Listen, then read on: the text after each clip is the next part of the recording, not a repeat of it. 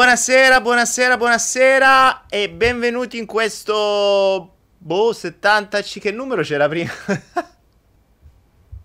che numero c'era scritto? 75esimo follow the flow. Ragazzi, è... Cioè, è quasi un anno. È quasi... Quanti, quanti mesi sono che facciamo il flow? Imperterriti. Non ci ferma nessuno. Ci possono staccare la corrente, ci possono staccare il, la linea internet, ma noi persistiamo. Chi persiste, resiste, chi resiste, persiste, non lo so, sto inventando adesso. Oh, bene, bene, bene. Quanto, quanto mi siete mancati? Quanto sono mancato a voi? Spero niente, perché se vi, se vi, fossi mancato sareste attaccati a me, quindi dovremmo fare tutto un processo di non attaccamento e tutte queste menate qui. Ah, sono un po' euforico stasera, devo ammettere, innanzitutto mi sono svegliato adesso, quindi sto facendo degli orari veramente fuori da ogni grazia di Dio. Che non ho mai capito cos'è la grazia di Dio, però fuori dalla grazia di Dio. 76, ecco Angela, meno male. Pensa un po', ero rimasto indietro di un float. Bene, fantastico, non so neanche... È, è bello che l'ho scritto io quel numero, pensate come sto. Oh, mm, sono abbastanza euforico stasera perché mm, per un sacco di cose. Innanzitutto perché c'è il flow. E quando c'è il flow è sempre qualcosa di bello, sempre qualcosa di nuovo. Ci saranno nuove illuminazioni, nuove canalizzazioni, nuove novità. Qualcosa di nuovo c'è sicuramente. Di nuovi numeri da, da, da, del flotto e tutte queste cose qua. In più, tra l'altro, cosa fondamentale, domani ragazzi è il secondo mercoledì del mese. Cosa accade il secondo mercoledì del mese? Voi adesso vi direte, eh, che cavolo ne sappiamo, sono saltati un sacco di mercoledì, causa forza maggiore. Il secondo mercoledì del mese, il secondo mercoledì del mese, ehm, c'è la Naira Voice. Cos'è la Naira Voice? È altro che chi, chi, resiste persiste, eccetera. La Naira Voice è una. Eh, la Naira Voice featuring Follow the Flow Denaro. La Naira Voice è il. La serata dedicata ad Anaera. Che chi non lo conosce, Anaera uscisse fuori da questa stanza subito. Perché non, non, non può esistere. Cioè, se state qua dentro e non siete iscritti a Anaera, non siete registrati a Anaera, lasciate perdere. Anche perché insomma, ce n'è di novità. Domani c'è una novità enorme. E devo dire, e soprattutto mh, mm, eh, è una novità che ho avuto adesso, cioè ho avuto la conferma adesso. Proprio questo mi vedete un po' ancora euforico, ancora un po' uh, sballato perché sto. Mi sono arrivati materiali, materiali, materiali, materiali. E materiali che andranno a finire su, su Anaera.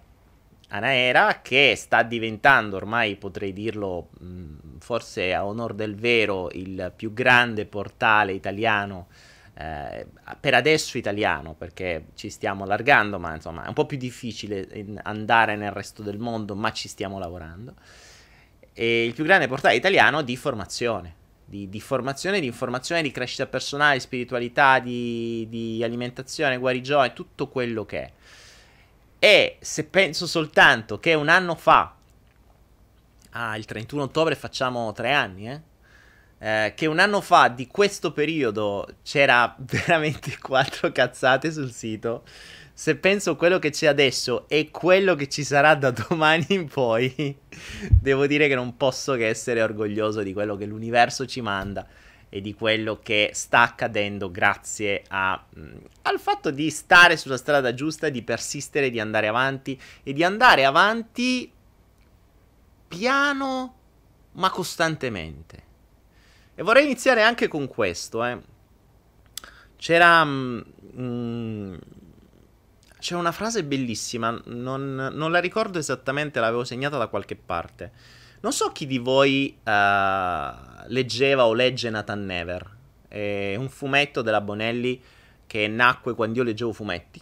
Tra l'altro di cui ho le collezioni da vendere, cioè i primi Nathan Never, proprio il numero uno, il, c'erano due o tre, insomma, se, se, qualcuno è interessato a Nathan Never, se è una di, di, quelle collezioni, almeno i primi numeri li ho da vendere quando, quando, andrò in Italia, dovrò vendermi un po' di materiale che non uso più.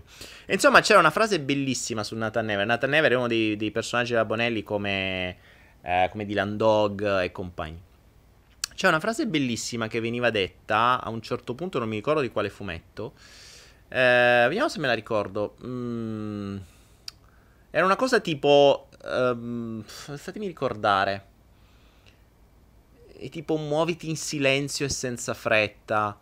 Eh, non far rumore, non farti sentire, una cosa del genere. E adesso non la ricordo perché era molto profonda. Però fondamentalmente ehm, muoviti piano e senza fretta, ma fa sentire al mondo che stai passando. E questo è il principio. Cioè, devo ritrovarla quella frase perché è davvero bella. Qual è il principio? Mm, non è... C'è un aforisma che dice, non è il fischio che fa muovere il treno.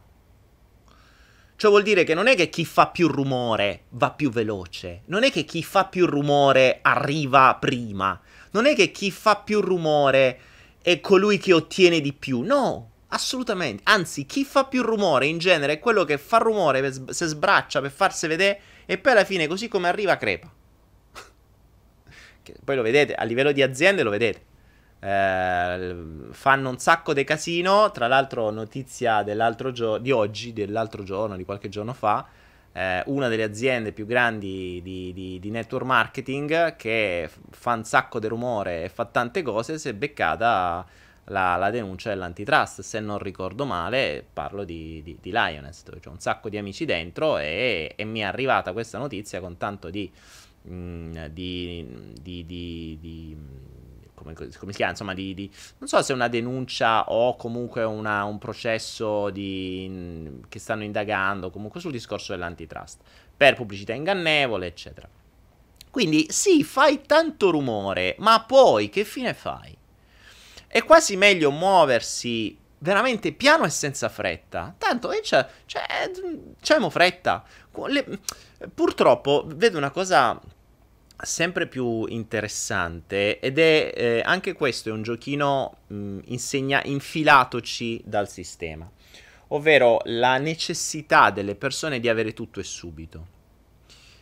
Eppure anche per questo dovremmo avere nella nostra testa un, uh, un um, uno schema interno quindi delle certezze assolute internamente, che ci, hanno, che ci dovrebbero ricordare che niente nella nostra vita è stato imparato o è stato cambiato velocemente. Cioè, non è che noi siamo nati e abbiamo imparato a camminare da un giorno all'altro. No, abbiamo fatto migliaia di prove, ci siamo strafasciati di, di, col culo a terra e di faccia a terra decine se non centinaia di volte prima di riuscire a capire come cazzo mettere in equilibrio quei muscoli che avevamo per riuscire ad andare su due gambe. Ci abbiamo messo mesi, a volte anni, a volte c'è gente che ancora non ci è riuscito a imparare a scrivere e a leggere. C'è gente che dopo 40 anni ancora non ci riesce.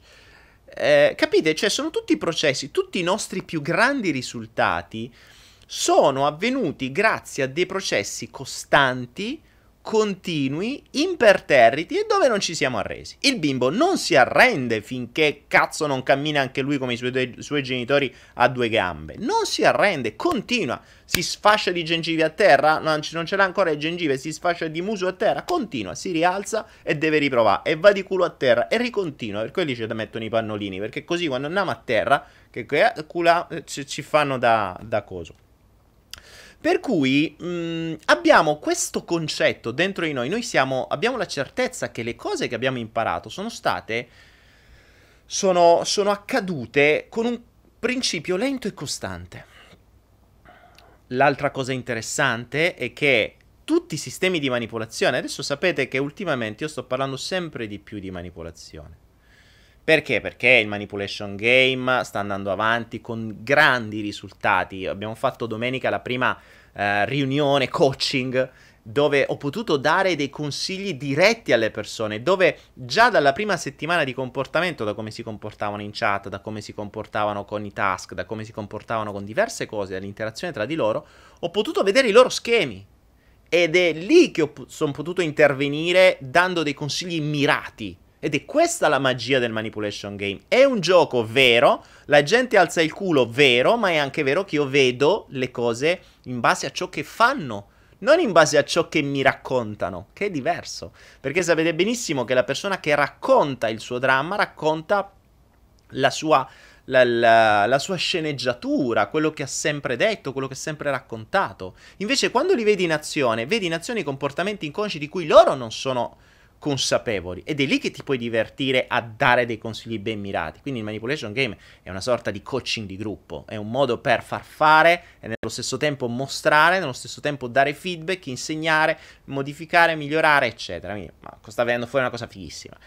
Tra l'altro, la cosa fighissima che poi continueremo a, mm, in Thailandia, eh, in Thailandia, in Asia, diciamo in Asia, poi vedremo dove perché non è ancora detto che sia in Thailandia eh, a giugno e di cui vi darò forse già oggi un po' di novità perché sto identificando le cose, ci saranno soltanto 20 persone, dovremo sceglierle per bene e via.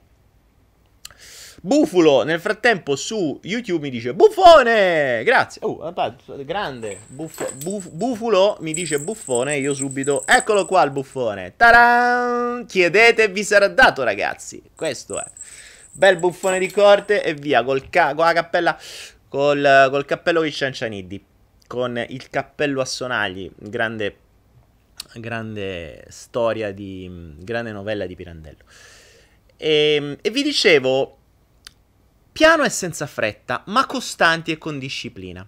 Questo è quello che noi dovremmo fare che il sistema ci ha insegnato. Il sistema non ha cambiato le vostre menti da un giorno all'altro. Il sistema non vi ha imposto, ad esempio, l'omosessualità da un momento all'altro. Nel 1945, nel primo dopoguerra, i, i, gay, se venivano scoperti gay, venivano castrati chimicamente. Abbiamo il film Imitation Game dove ci viene detto. Quel, quel personaggio che ha salvato milioni di vite grazie al fatto di aver, eh, di aver compreso come decriptare Enigma, la macchina dei tedeschi, che, che, che, poi ha fatto vincere la guerra, poi fondamentalmente perché grazie a quello capivano prima dove dovevano attaccare e gli hanno fatto un mazzo quanto una casa. Quindi, mh, mm, e, e, l'hanno castrato chimicamente, malgrado fosse veramente un eroe che ha salvato tutti, ne fregava niente, sei omosessuale, pam, deve essere castrato. 1945, 2018, adesso i gay si sposano. Eh, eh, ragazzi, non è che ve l'hanno fatta passare da un giorno all'altro. Cioè, non è che da un giorno all'altro si dice, ok, allora i gay brutti, oggi i gay buoni si possono sposare, possono avere figli. No, no, è stato un passaggio lento. Lento, imperterrito, studiato, con strategia. Questi sono, questi sono i... Uh, questi sono i, i principi che usano quando devono installare qualcosa e sono i principi che noi abbiamo usato quando abbiamo imparato. A scuola noi abbiamo imparato le cose per gradi, abbiamo messo 13 anni per imparare, qual- per imparare qualcosa. Insomma, sì, per qualche cosina l'abbiamo imparata, non proprio esattamente quello che ci serve, ma qualcosina sì. Comprendete come i passaggi devono essere lenti e costanti, piuttosto che veloci a botto.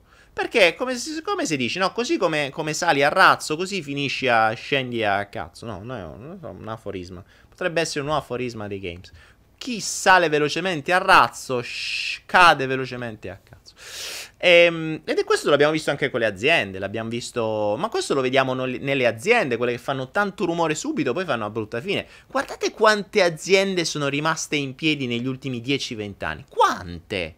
Ragazzi, quali nomi esistevano 10-20 anni fa che oggi non esistono più?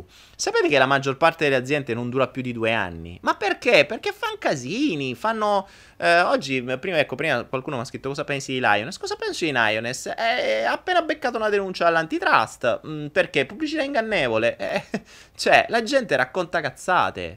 Purtroppo la gente racconta cazzate. E per cui se sei mosso da un ego e, e, vuoi soddisfare solo quello, non hai un fine più grande, non hai una missione più grande, non hai la costanza, la disciplina e soprattutto non sei legato dal bisogno, che è fondamentale. Cioè fai una cosa per passione, non per bisogno.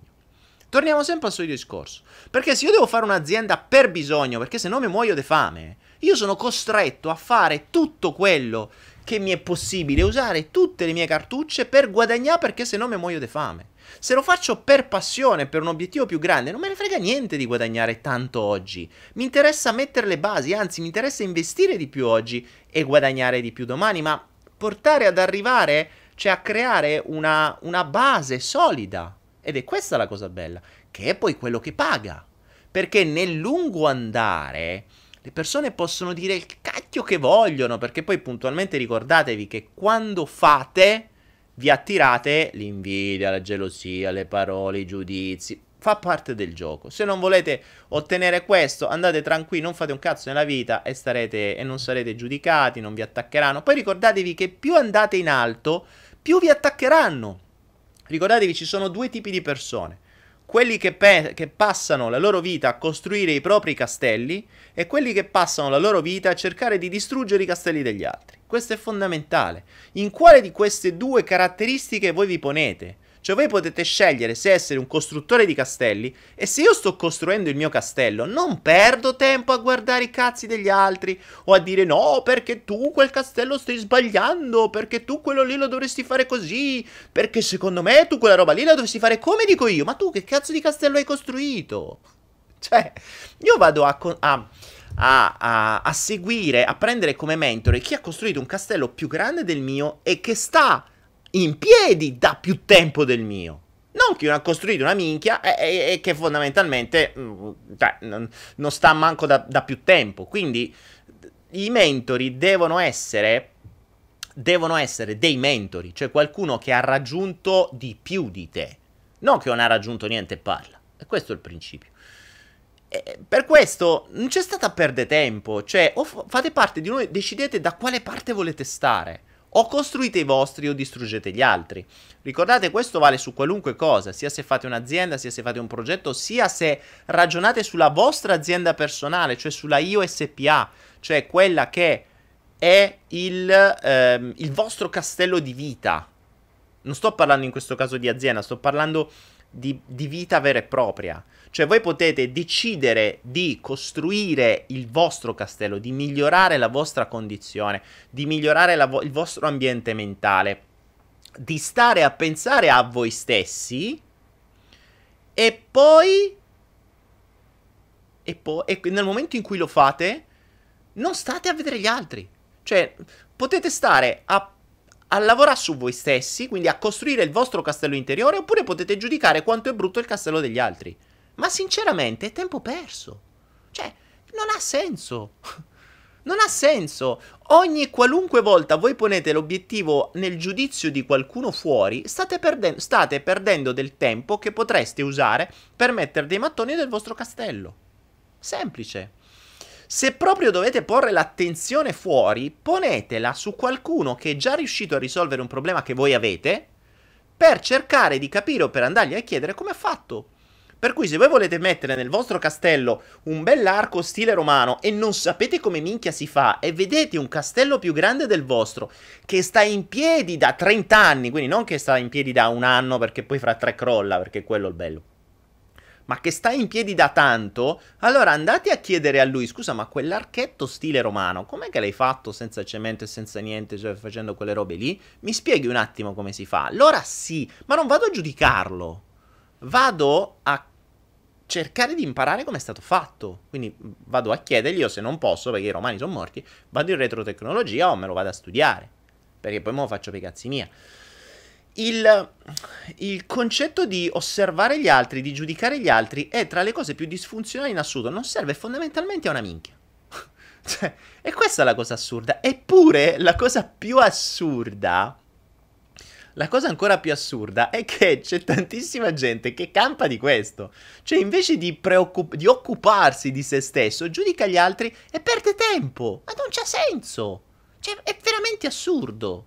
È veramente... E poi sono quelli pure che ti vogliono dare consigli. Cioè, ma un consiglio da chi ti giudica e che non ha costruito niente, che cazzo è veramente come, i... come i vecchietti del cantiere, no? Sai i vecchietti del cantiere che stanno quelli che si stanno a lavorare sotto al sole, sudatissimi. Poi stanno i vecchietti che guardano e dicono: Ma vai là, oh, guarda che quello lo devi fare, stai sbagliando. Oh, guarda che. che ti verrebbe da ammazzarli, no? Però è così. Cioè, puoi fare il vecchietto del cantiere, oppure puoi fare il maniscalco e l'operaio che sta lavorando al suo cantiere. Quindi ricordati che o scegliete oggi, fate una scelta vostra. Da oggi in poi scegliete se lavorare al vostro cantiere, quindi al vostro castello interno, alla vostra vita, oppure dare, dare, mh, mm, dare a voi stessi questa verità e dire io non voglio costruire un cazzo di mio. Io non sono capace, non me la sento, voglio soltanto abbattere i castelli degli altri perché mi diverto di più. Ma non è che se abbattete i castelli degli altri voi diventate più grandi. E questa è la cosa bella. Cioè, se voi avete una, una catapecchia alta così e trovate un castello più grande, non è che se abbattete quel castello voi diventate più grande perché la catapecchia è più grande delle macerie. Perché ricordatevi che chi ha costruito un castello lo sa costruire. E ammesso e non concesso che gli venga distrutto da qualcuno, lo ricostruisce ancora meglio. E quella è la cosa bella. Perché a uno che gli viene abbattuto un castello e che lo sa costruire, che è stato costruito bene, bene, non di quelli che costruiscono col fischio, ma quelli che costruiscono con l'energia con la, con la forza, con la missione, con, con la verità, chi lo sa costruire, se veramente gli viene abbattuto per qualche strano motivo, ne prende il dono, capisce dove ha sbagliato e il prossimo lo costruisce indistruttibile. E sono quelli che poi si rialzano. Mm, lo vedo su me stesso, io ne ho, ne ho visti abbattuti, me ne sono stati abbattuti, eh, me ne sono stati abbattuti diversi di castelli, ma ogni volta ne sono uscito veramente come una fenice che riesce dalle ceneri e che ne costruisce uno ancora migliore, ancora migliore, ancora migliore. Quindi questa è la cosa interessante, cioè risorgete dalle, se- dalle ceneri e imparate che le cose vengono fatte piano e senza fretta. Vi ricordate il vecchio detto chi va piano va sano e va lontano? Un passo alla volta, tutti i giorni, sempre. Ma, eh, Marina Bella, dacci la materia prima per farci un castello degno. Ma Marina, la, pri- la materia prima in assoluto è 1. Smetti di guardare gli altri e guarda te stessa. 2. Non giudicare né te stessa né gli altri. 3. Se proprio devi guardare gli altri, guarda chi è riuscito nell'ottenere quello che tu vorresti ottenere, ma nel tempo, non nel finto ottenimento. Perché una cosa che ormai ho imparato, ed è questo il fattore tempo che oggi mi dà un vantaggio competitivo immenso, ormai sono 25 anni, rispetto a chi ha iniziato ieri. Cioè, ormai noi siamo pieni di gente che dopo un anno, due anni fa due corsi e si crede guru. E, mh, parliamone fra 10 anni, parliamone fra 20. Quando hai un fattore tempo di ormai 25 anni, sto diventa vecchio, è vero, ma la, la vecchiaia diventa anche... Vecchiaia fa per dire ancora cent'anni a voglia. Eh, sono diventato più saggio. La saggezza te la dà solo il, il tempo. E nel tempo capisci che la costanza ti dà un vantaggio competitivo enorme. Se tu stai lì sempre, io ho iniziato la mia comprensione su me stesso quando avevo 20 anni e continuo costantemente tutti i giorni. Non è che oggi mi sento arrivato, anzi, più vado avanti, più mi sento ignorante. Ed è proprio il concetto di sentirmi ignorante, di scoprire cose nuove tutti i singoli giorni, che mi porta a evolvere. E io sono il primo che mh, mm, più vado avanti, più sono consapevole di non sapere. più sono consapevole che c'è un mondo fuori di cui non so assolutamente niente. Niente. Devi dire, eh, ma tu sei un sacco di cose. Sì, ma è niente. È letteralmente niente. Anzi, più aumenti la tua prospettiva, cioè più allarghi la tua prospettiva, più ti rendi conto che ti sono sfuggite tante di quelle cose che, che ti rivoltano completamente la visione delle cose. Quindi, insomma, eh, c'è, c'è da fare. Quindi questi sono i, i consigli che posso darti per iniziare. In, prima di tutto, fai un piano del tuo castello. Ricordatevi ragazzi, i castelli vengono costruiti non a cazzo. Questa è un'altra cosa che viene instillata dal sistema in maniera tale da farci fare puttanate, passatemi il termine. Perché? La gente fa di getto, va, io parto, faccio, dico, ma mo comincio a costruire, metto qua due mattoni di qua, una colonna di là, un muro di su e poi te crolla tutto perché hai sbagliato i calcoli. O non l'hai proprio fatti i calcoli. Le cose vengono fatte con strategia. Con strategia. Quando costruite una casa, ci, vuole, ci vogliono mesi per fare il piano di come deve essere costruita. Cioè viene costruita prima sulla carta. Quando hai il piano sulla carta, il progetto sulla carta, lo puoi portare sulla terra. ma tutti i calcoli, calcoli strutturali, come devono essere fatte le colonne, con quanti tondini, a quale in caso viene un terremoto, come fare sì, cioè sono tutti calcoli che tu devi fare a monte. La vostra costruzione interiore, questo vale per qualunque cosa, di un'azienda, della vostra azienda mentale, del vostro processo mentale, vostra, del vostro miglioramento mentale, va fatto prima sulla carta. Dovete decidere un piano, cioè dovete decidere un obiettivo, crearvi una strategia e poi metterla in atto giorno dopo giorno, costi quel che costi. E se vi manca qualcosa, la andate a cercare, la trovate. Ovviamente bisognerebbe sempre assicurarsi che il piano non sia un piano egoico, perché tanto se è un piano egoico, così come ci arrivate, vi verrà distrutto. Tranquilli, sereni. Ecco perché vi dico, il fischio non muove il treno. Il piano egoico, anche se lo raggiungi, vediamolo nel lungo termine. Perché è lì il bello. Vedete quante persone, e questo non lo trovate nelle statistiche, vedete quante persone sembra che hanno raggiunto il successo dopo 5 anni, 6 anni e poi mem- memorano magari a 50 anni di tumore. Chi ha vinto? Che cosa, cosa hai raggiunto? Vedete Steve Jobs? Era una persona di successo, sì o no? No. No. Secondo me è uno sfigato arricchito. È uno sfigato arricchito perché mi è morto da, di, di tumore al pancreas. Il pancreas è scarsa autostima, non c'è un cazzo da fare. La sua scarsa autostima l'ha portato a a combattere, quindi a, ad andare in una reazione polare e dire ah sì, io non valgo un cazzo, mo vi faccio vedere io. Infatti tutti i suoi risultati sono stati quasi da vendetta. Eh, ricordate quando gli hanno tolto la, la Apple, poi si è, ricomprata qua Pixar e tutto il resto. Cioè è una... Ehm, la sua motivazione non era una sana missione, una sana eh, voglia di cambiare il mondo, anche perché ad esempio i suoi dipendenti li trattava a merda. Cioè erano trattati malissimo. Cioè, è, una delle prime aziende al mondo, ma è una delle più aziende peggiori a livello di umanità. Quindi, queste cose le paghi. Ecco perché vi dico, le cose devono essere fatte in una determinata maniera, se no nel lungo termine le paghi. Queste statistiche a lungo termine non se ne accorge nessuno, perché le persone vedono soltanto giusto un centimetro davanti ai loro occhi. Vedono il successo, vedono che ha cambiato il mondo, ma come l'ha cambiato? Ma sinceramente mh, poteva pure star fermo perché Apple non ha cambiato il mondo, l'ha rovinato.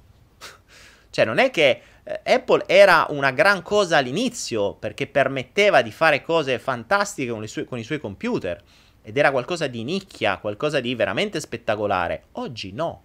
Oggi è una cosa da figattoli. Oggi non è più un prodotto della Madonna per fare arte, perché poi con quello potevi fare, eh, perché Uh, Mac quando è nato nasceva per dei professionisti di video e audio, per artisti. Quindi Mac si è spostato da artisti a figattoli.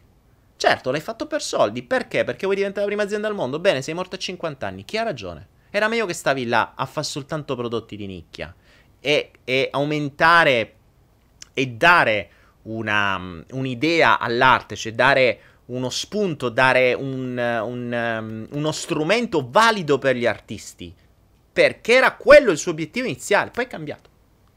E poi è morto. Semplice. Cioè, capite? Quindi, vediamolo a lungo termine. Ricordatevi, non è il fischio che muove il treno. Ricordatevi questa frase che è molto, molto bella. Il, um, il treno arriva non perché fischia. Il treno arriva in una stazione, quindi raggiunge la sua destinazione non perché fischia, ma perché ha un'energia dentro. Allora c'erano quelli che buttavano i, i cosi, il, il, carbone dentro i fornaci. Uh, oggi c'è sta o il gasolio, il kerosene o l'elettricità, ma c'è sempre un'energia costante. Energia costante che lo muove. Non è che fischia, il fischio non lo muove energia e costanza. Se si stacca la corrente alle linee elettriche del treno, il treno si ferma immediatamente. Se il gasolio per i vecchi treni a gasolio come stanno qua in Asia, se, se finisce il gasolio, il treno si ferma. E se si stacca la corrente, a voi a fischiare, il treno resta fermo. Capite? Questa metafora è interessante nella vita. È interessante nella vita. Pensateci.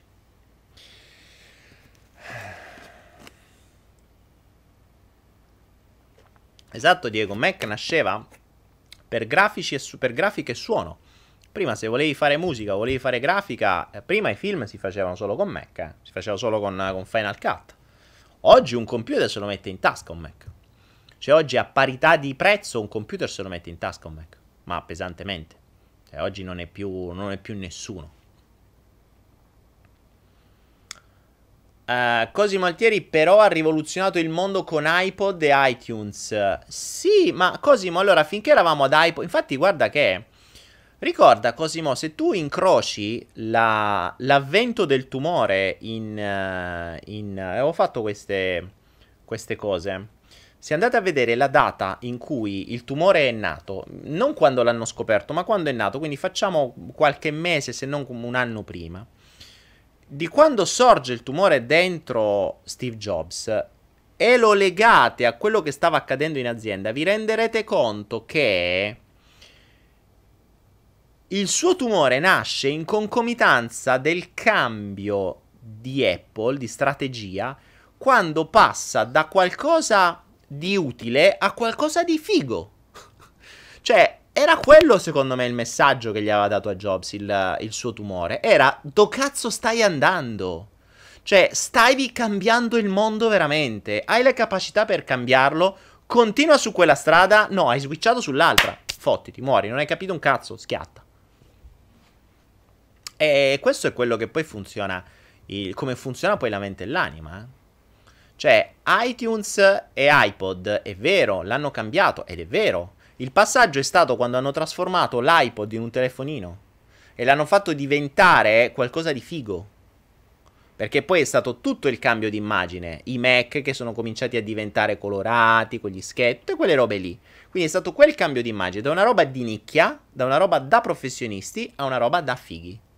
E poi di immagine. Questo passaggio qui, tra l'altro, attenzione, come vi dicevo, come, come funziona il sistema, non è stato imposto da un giorno all'altro, è stato è stato un passaggio, quindi pubblicità, ehm, personaggi, influencer, sono state cose sono state cose graduali, con calma e senza fretta. E oggi c'è gente in fila con i capannelli a comprare il nuovo iPhone 11. Eh. Signor Nessuno mi dice: Daniele, con chi confidarsi? Conviene parlare della propria vita? Mm, bella domanda. Non è per niente facile. Non è per niente facile perché c'è... Mh, mm, non è facile trovare con chi confidarsi. Perché uno dovresti trovare qualcuno che sappia ascoltare. Due che non sappia giudicare, cioè che non giudichi, il che è quasi impossibile. Tre che sappia che cosa ascoltare. Eh, c'è anche da dire un'altra cosa. Nella maggior parte dei casi le persone non vogliono confidarsi. Non vogliono raccontarti i loro cazzi per avere un consiglio. Vogliono raccontarti i loro cazzi affinché tu li ascolti. E gli dia ragione. E gli dia ragione. Perché? Ti viene l'amico di turno, l'amica di turno, che sta lì, che si vuole confidare perché ha appena scoperto che il ragazzo, la ragazza l'ha tradito, sta malissimo, si vuole suicidare, bla bla bla bla bla bla. Solite cazzate. Tu non è che a quella persona gli cominci a dire cioè, quella persona non vuole un consiglio da te. Non vuole un consiglio da te. Quella persona vuole che tu le dica sì, quello lì è veramente uno stronzo, un bastardo, lascialo, è una merda, ne troverai uno migliore, bla bla bla bla bla. Quindi vuole che tu la inciti o lo inciti e lo supporti in quello che lei pensa. Se tu cominci a dirgli, ma guarda che, cioè, t'ha tradito, ma è fantastico, e questo è il vero dono della tua vita. Comprendi questo, perché se tu ti sei attirato il tradimento, perché probabilmente il tradimento è anche dentro di te. Guarda nella tua vita quante volte hai tradito la tua parola. Se gli dici una cosa del genere a una persona che si è appena venuta a confidare, ti manda a fanculo. Ti manda a fanculo subito. Quindi, mh, mm, chiedetevi prima, ti vuoi confidare? Ti vuoi confidare? Perché vuoi qualcuno che ti dia ragione? O ti vuoi confidare perché vuoi un consiglio vero? E soprattutto, se vuoi un consiglio vero, da chi ti vai a confidare? Perché se ti vai a confidare da quello che sei appena lasciato dieci volte, riceverai i consigli che, hai, che tu vuoi per avere ragione. Quindi, mh, secondo me, il, la persona migliore con cui confidarti è te stesso. Cioè è lo specchio. Davvero mettiti, mettiti di fronte a uno specchio e confidati. Ma confidati è come se di fronte allo specchio ci fosse. Tra l'altro, questa è una bella tecnica e eh, fatelo perché non so se l'avete mai fatto. Mm, io lo feci fare a qualche persona in determinati casi. Mettetevi di fronte a uno specchio e parlate a quella persona come se fosse un'altra persona. Come se fosse un'altra persona che ne sa di più. Quindi come se fosse di fronte a voi quel vostro io interiore che sa le cose. E poi fatevi rispondere. Perché può capitare e capita spesso che parlando di fronte a uno specchio, guardandovi negli occhi e sapendo che quella persona che avete di fronte a voi non siete voi, ma è qualcuno di molto più profondo che sta dentro di voi, che ne sa molto di più, parlando con quella persona, lo specchio non vi risponde perché lo specchio non parla, ma vi arriveranno da dentro, vi arriveranno dal vostro specchio interiore. Fatela questa cosa potrebbero venire fuori delle, a parte delle emozioni fortissime, potrebbero venire fuori delle risposte molto interessanti. Ecco, questa è una bella perla. Se avete qualcosa di cui confidarvi, se avete delle domande da farvi, se avete delle risposte da cercare, piuttosto che trovarle nei libri, nei coach, nei corsi e in sta minchia e quell'altra, negli sciamani o nei guaritori, cercatela dentro uno specchio. Un bello specchio di fronte a voi parlate sinceramente, buttate fuori tutto, non trattenete. Non trattenete di fronte allo specchio, non avete il limite del giudizio, quello specchio non vi giudica. Dite le cose come stanno. Qual è, sapete qual è la cosa interessante? Che quando entrate in un flusso, esattamente come questo flow, quando entrate in un flusso di pensieri, sono gli stessi pensieri che vi guidano nelle risposte. Perché nella maggior parte dei casi, per parlare, noi dobbiamo creare un, un flusso.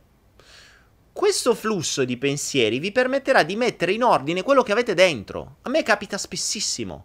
Io ho mille idee, mille pensieri, ma nel momento in cui parlo con qualcuno, questi pensieri vengono messi in ordine in maniera automatica.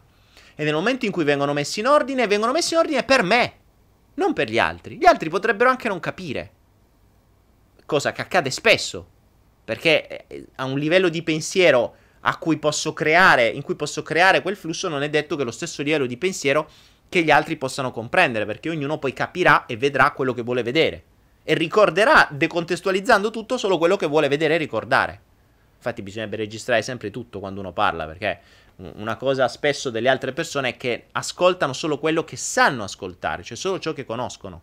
Per cui se tu parli di qualcosa che loro non conoscono, lo dimenticano, prendono quello che conoscono, lo decontestualizzano e poi te lo riportano davanti. Dice, ma tu hai detto, dimenticando tutto quello che hai detto.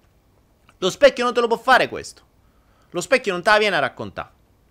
Con lo specchio sei tu di fronte a te stesso. Fatelo, fate questa cosa. Se avete, questo è un esercizio che vi consiglio di fare, fatelo.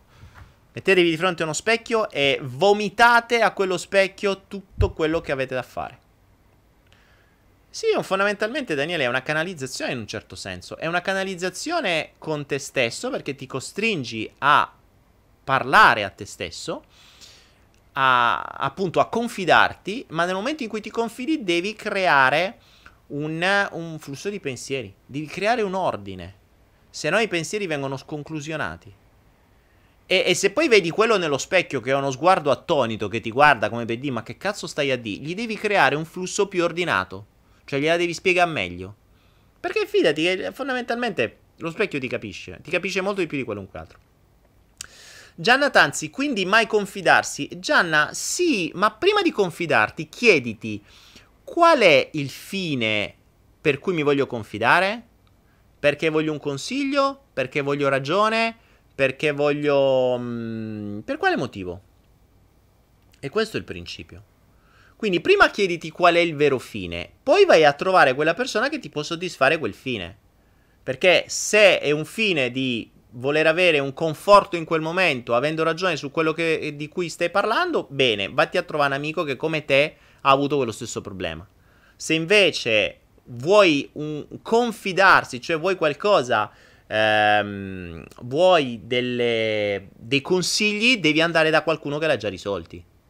ma che li ha già risolti veramente, cioè con qualcosa di dimostrabile, non a chiacchiere.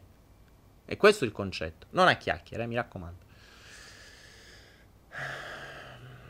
Signor nessuno, Daniele, non dobbiamo parlare dei nostri progetti alle persone. Perché non dovresti? Perché non dovresti parlarne? Anzi, il, eh, una delle cose che mh, mm, è una delle cose migliori parlare con le persone, con le persone dei progetti, ma perché? Io quello che consiglio quando si ha un progetto è fare un brainstorming, il cosiddetto brainstorming, utilissimo. Il brainstorming lo puoi fare con chiunque, anzi, più sono meglio è. Il brainstorming è una tecnica mh, banale per quanto semplice, ma utilissima, che è il, la cosiddetta tempesta di cervelli. Cioè, se hai un'idea, così è nato il manipulation game. Eh? Cioè, attenzione, il manipulation game è nata, ne ho parlato con voi, cioè siete stati voi il mio brainstorming. Lo abbiamo creato durante il flow. Se voi vedete qualche, vedeste qualche flow indietro, vedreste come è nato il manipulation game. Grazie al vostro brainstorming. E poi al brainstorming con le persone qui per tirar giù. E ne facciamo ancora. Adesso ci sono dei super mega special task uh, su cui stiamo facendo brainstorming per capire che cosa fargli fare, un, un task difficilissimo che chi lo fa potrebbe addirittura vincere. E se lo fa, bravo, perché lo merita la vittoria, che vuol dire che ha già le qualità del leader e lo dimostra. E, ehm, e quindi il brainstorming c'è sempre. Brainstorming è l- appunto la tempesta di cervelli, ovvero si parte da un'idea, L'unica regola è che qualunque cosa viene in mente alle persone che stanno all'interno del brainstorming lo devono dire. Anche se può sembrare una puttanata pazzesca. Perché? Perché per quanto possa sembrare una cazzata quello che qualcuno può dire, può dare uno spunto, quindi una connessione mentale, a qualcun altro, che può generare magari un'altra castroneria, ma quella castroneria può generare un'altra minchiata, ma quell'altra minchiata può generare l'idea che cambia tutto. Ed è questo il bello.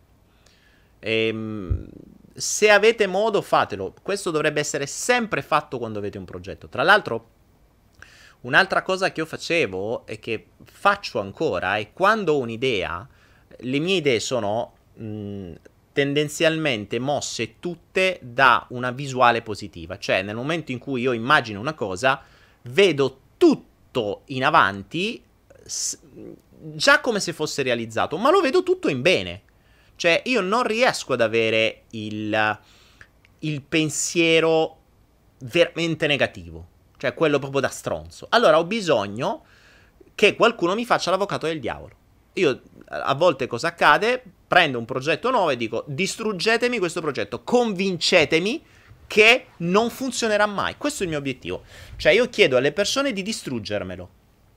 In modo tale che le loro distruzioni, cioè se io non riesco a trovare già delle soluzioni a quelle loro ipotesi, mi faccio due domande. Invece, le loro ipotesi distruttive mi permettono di creare a monte delle strategie di risoluzione dell'eventuale possibilità che quelle cose accadano. Stra- il, il, il, cosiddetto piano B, C e D, eh? Ricordate, io ne ho sempre parlato di questo, ne ho parlato più di una volta il, um, quando fate qualcosa, qualunque cosa, che sia una relazione, che sia un lavoro, che sia un progetto, qualunque cosa, dovete sempre avere un piano B, C e D. E devono essere già pronti, già pronti, non soltanto un'ipotesi nella vostra testa.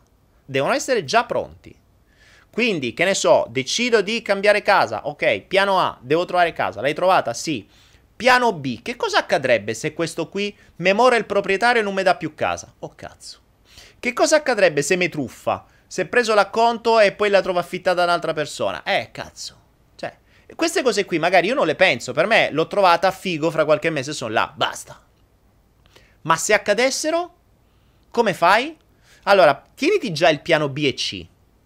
A volte la costruzione del piano B e C è costosa, ma è una sorta di assicurazione. Io la vedo proprio come un'assicurazione, esattamente come l'assicurazione sulla macchina. Cioè l'assicurazione sulla macchina è non faccio incidenti, però se accadesse c'è qualcuno che paga. E quello è il piano B. Quel piano B tu lo paghi, tu paghi un'assicurazione.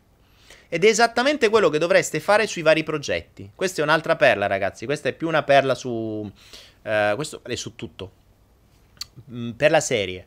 Mi sono appena sposato, ok? Che cosa accadrebbe se mi moglie, mi marito, eh, cazzo ne so, qualunque cosa uh, mi tradisce, va con altro, muore. P- possono accadere queste cose. Il piano B cosa presuppone? Che uno, tu sei in grado da un giorno all'altro di sganciarti senza problemi. Sempre. Questo è fondamentale. Non vuol dire che accada, però lo devi sapere. Lo devi sapere. Mm, ad esempio, che ne so, i conti bancari ce li devi avere, devi avere gli accessi, se non c'hai gli accessi ci perdi tempo, devi avere, devi, avere la poss- devi sapere eventualmente già dove andare, devi avere un appoggio. Quindi sono tutti piani B e C.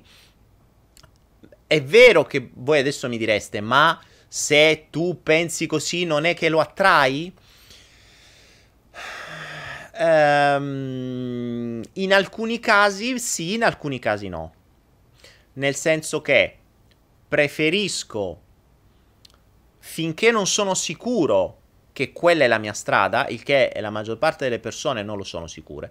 Cioè, se le cose sono accadute per magia, per magia vuol dire che l'universo si è messo in moto per farti accadere tutto in maniera talmente sincronica e talmente perfetta che là dici ok, sono protetto veramente da, da un flusso sovrannaturale.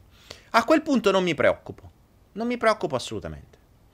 Ma se in un progetto, che sia una relazione, che sia un'azienda, che sia un trasloco, che sia un cambiamento, che sia quello che volete, penso di essere supportato, penso che sia la mia strada, penso che sia tutto bene, ma comincio a sentire attorno a me che qualcosa inizia ad andare storto, comincio a sentire i primi, i, le, le, i primi sassolini che mi fanno inciampare, a quel punto cominciamo a prevedere il piano B e C, perché potrebbe darsi che io abbia sbagliato strada. Ragazzi, non siamo immortali, ammettiamo a volte di star facendo delle cazzate.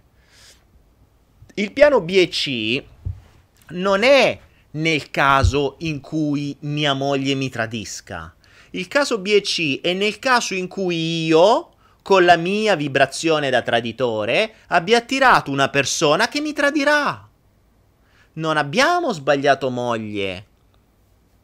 Non abbiamo ancora capito noi stessi. E nel momento in cui lo specchio che abbiamo di fronte, la persona o quello che sia, ci fa capire qualcosa, comprendiamo che non è che abbiamo sbagliato a sposarci. Abbiamo sbagliato a credere che l'avevamo risolto. Quindi prendiamo atto di quello che ancora dobbiamo risolvere e comprendiamo che c'è qualcosa su cui dobbiamo lavorare. Che cosa accade? Che se noi lavoriamo sulla nostra ferita da tradimento, poi probabilmente quella moglie là non ci soddisfa più i bisogni e quindi rischia che prima o poi le cose si sfasciano. Prevediamo a monte. Piano B, C, D ed F. Costeranno? Mm, fidati che ti costano meno ti costa meno un'assicurazione del genere, una previsione del genere, piuttosto che un, un casino dopo. Fidati. Ed è questo il principio. Quindi distinguiamo cose che accadono per pura magia, dove tutto va secondo i piani, vuol dire che stai veramente sulla tua strada, e cose che accadono perché le ha mosse il tuo ego, perché stai andando verso una strada che capisci che non è così perfetta, e allora cominci a prevedere che tu hai fatto delle scelte sbagliate. Non che gli altri sono brutti e cattivi, eh? Attenzione, due cose diverse. Quindi non diamo mai la colpa agli altri, diamo l'unica colpa, un merito che dobbiamo dare sempre solo a noi stessi. Vogliamo cambiare l'ambiente circostante, dobbiamo cambiare noi stessi. Se c'è qualcosa nell'ambiente circostante che è sbagliato o che non ti piace perché tu hai fatto delle scelte sbagliate, perché tu hai fatto le previsioni sbagliate, perché tu hai fatto le cose di cui non ti sei accorto, è sempre tuo il merito e la colpa. Le cose vanno bene, è merito tuo. Le cose vanno male, colpa tua. Punto. Basta. Quando capirete questo concetto avrete fatto il più grosso passo evolutivo della vostra storia. Attenzione, scusatemi, non quando capirete, quando sarete certi nel vostro profondo, più profondo, più profondo che funziona così. Quando raggiungerete questa certezza, voi avrete fatto il più grosso passo evolutivo della vostra vita. E credo che il vero grande salto quantico è questo. Tutto dipende da me. Ve lo ricordo, Premio Nobel, Max Planck, l'ambiente è un'estensione della nostra mente. L'ambiente è un'estensione della nostra mente. Se attiriamo una persona, è un'estensione della nostra mente. Non è stronza quella persona. È un'estensione della nostra mente. Quando capite questo, capite, cambiate la vostra mente e cambia il mondo attorno a voi. Quante perle oggi, ragazzi! Oh!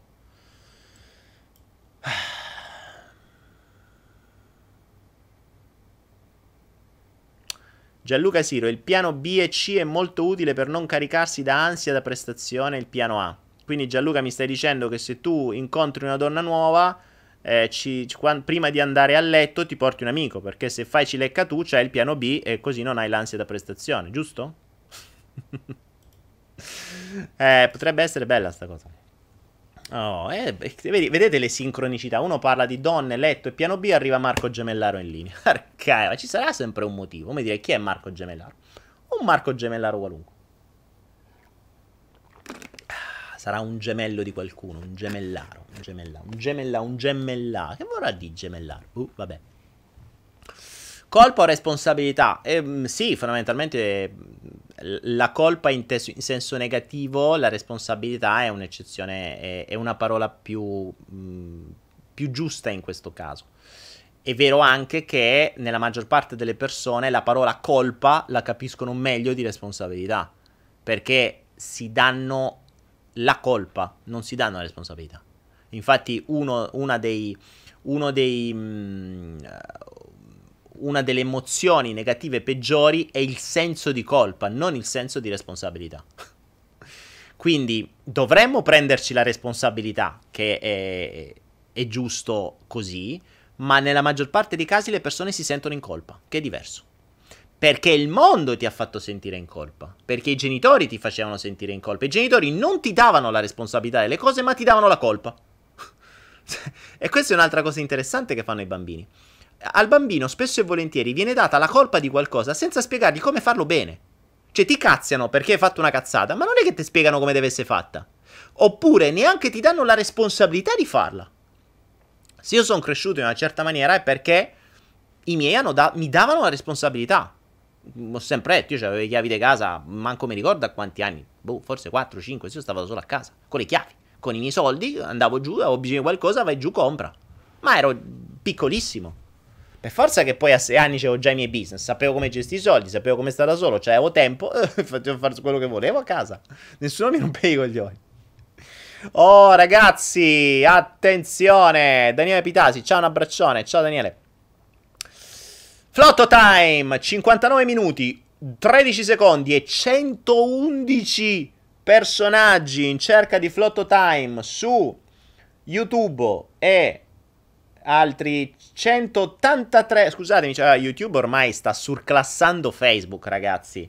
Sta, vi sta letteralmente surclassando. YouTube vi sta surclassando. Siamo i soliti 300. I 300 sembrano gli spartani. 300 fissi. C'è cazzo da fa? Quando è che aumentiamo questo numero invece di arrivare a 300? Ciao ragazzi, ho appena avuto un, un momento di illuminazione. Quando mi vedete così sono stato colpito da una da un momento di illuminazione. Cazzo. Ecco, questi sono i momenti. Avete visto in diretta un momento cazzo. Avete visto in diretta un momento cazzo. Infatti mi sta venendo da starnutire per il rifiuto. Vabbè, mo ve lo racconto. E il mio momento cazzo è... Mh, mm, sapete cosa vi ho detto prima? No? Vi ho detto che se c'è... Se volete cambiare qualcosa nel vostro ambiente, dovete cambiarla all'interno di voi perché l'ambiente è un'estensione della vostra mente. Quindi i soliti 300 sono un'estensione della mia mente. E se siamo sempre 300 è perché nella mia mente c'è questo. Sapete perché ho avuto, ho, ho avuto questo, mm, questo momento cazzo? Perché il numero 300 è stato un mio limite su altre cose. Su altre... Uh, in diverse altre cose. Questo 300 per me è ridondante. È ridondante perché sarà, sarà il, mio, il, numero 3, il, che, che ne so, il, la mia data di nascita sarà... Però questo 300 è stato un limite su più cose e su molte altre cose l'ho superato, nel senso che ho spostato il limite.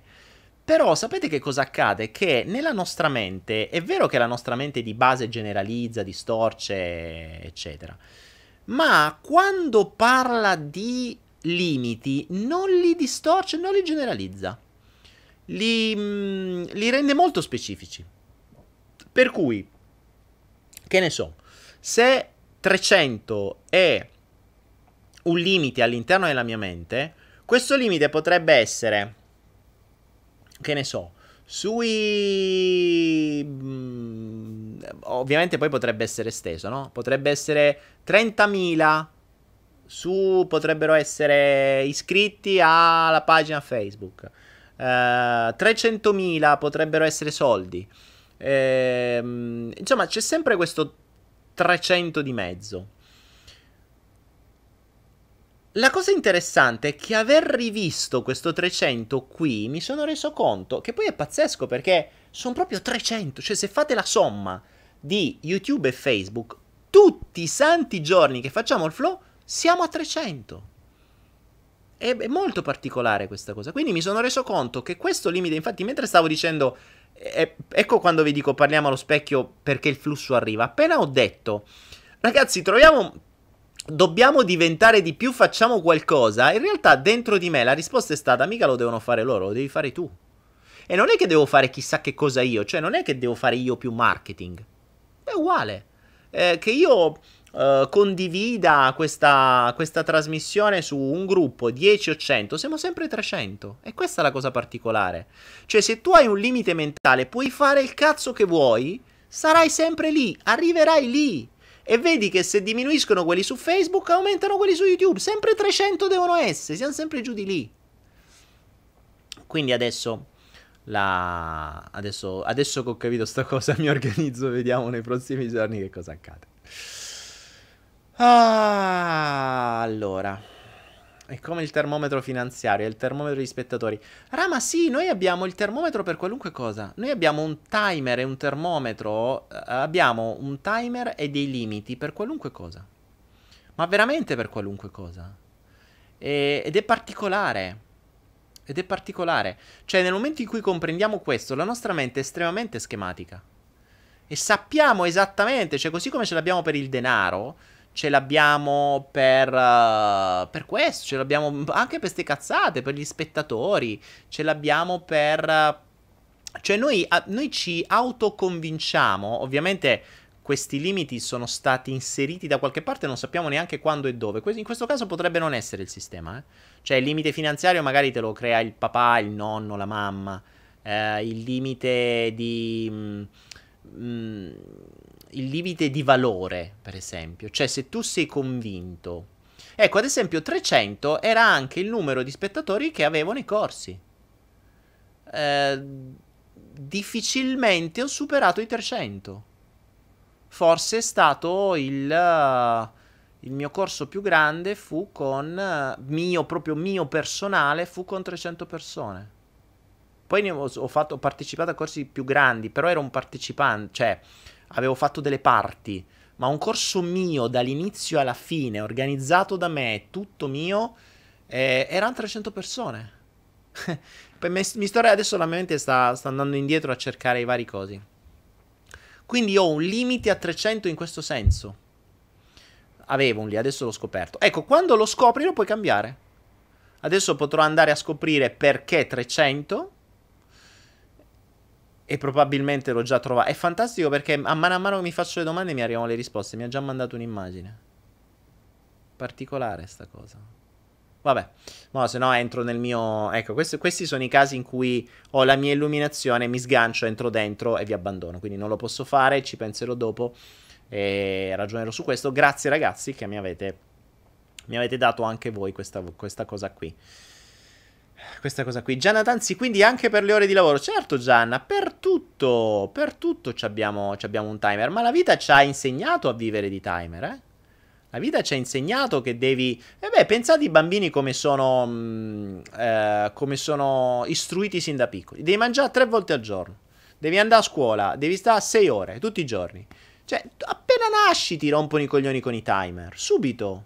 Cioè, con i timer e con, con questi limiti tu sei, hai già la vita schematizzata. 8 ore al giorno, 3 volte al giorno di mangiare, eh, devi andare a cagare due volte al giorno, cioè t- tutte cose specifiche.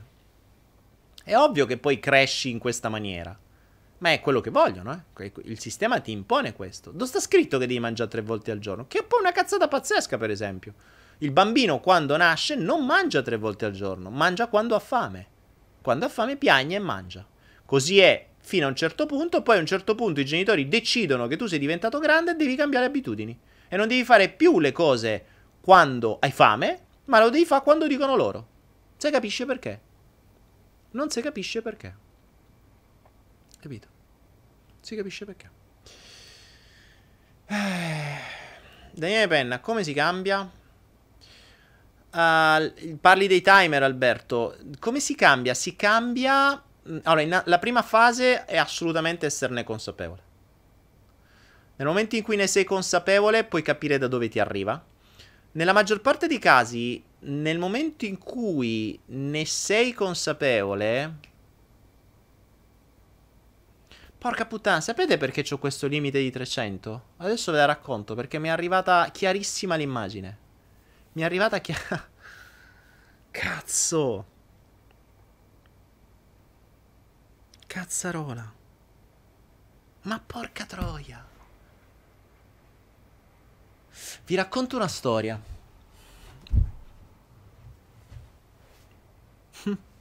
Scusate un attimo, un attimo di introspezione perché quando sono ste cose sono sono sempre molto importanti per me, molto belle.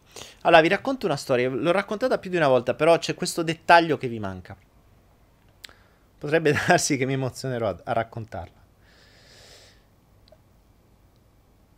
Allora, sapete che io nasco vabbè, come persona sfigatissima, eccetera, eccetera. Eh, bravo, sono sempre stato un bravo venditore.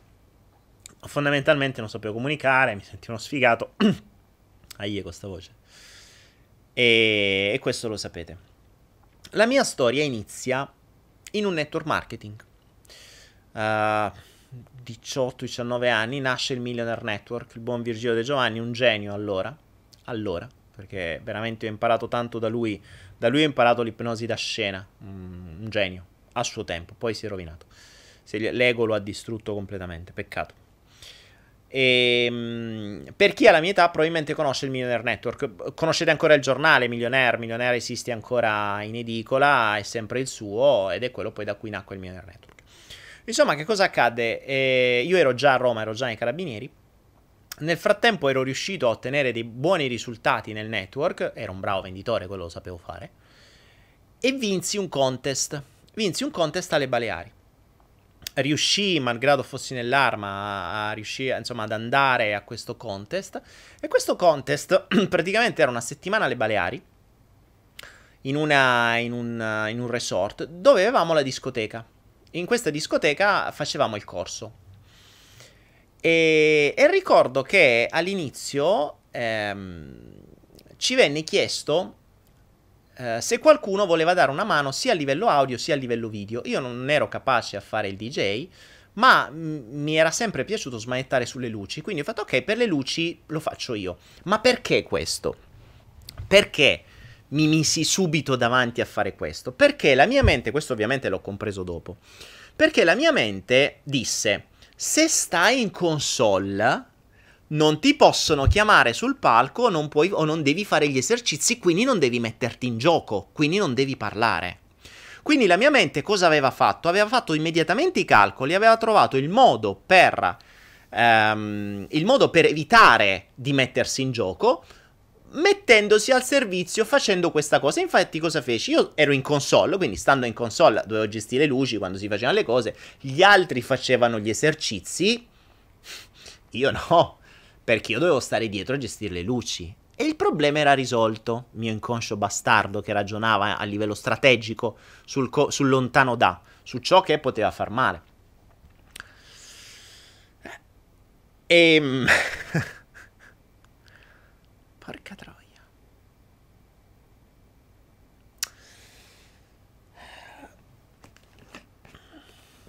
State vedendo un classico momento cazzo in diretta.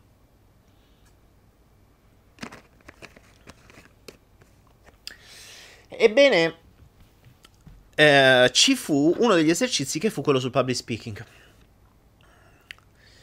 E mm, non so perché. Bisogna andare sul palco e parlare. Avevi due minuti di tempo, tre minuti di tempo, mi ricordo. Potevi dire quello che volevi, non era importante, era di quello che cazzo vuoi. Però per tre minuti. Non so per quale...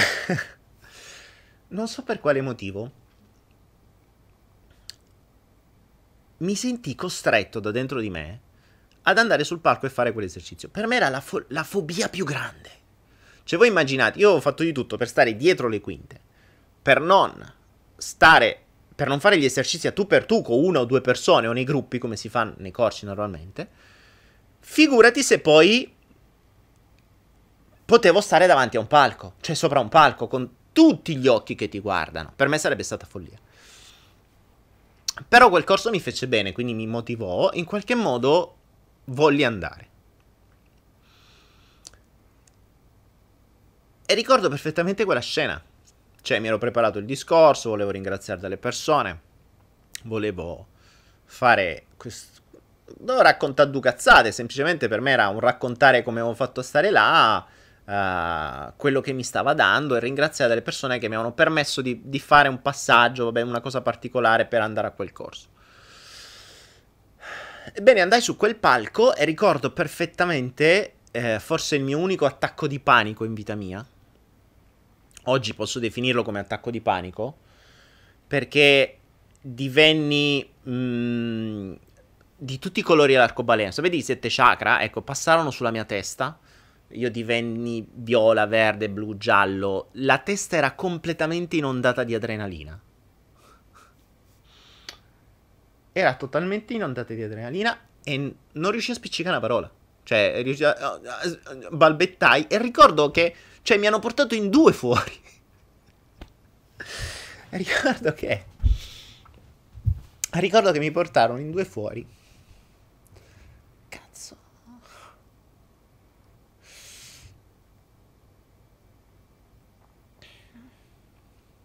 Ragazzi, scusate perché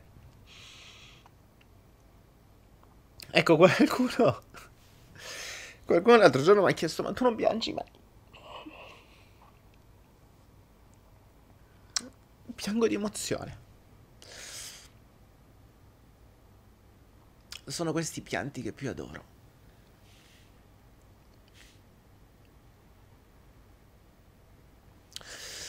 Mi portarono a braccio fuori. Io tornai alla mia console. Dietro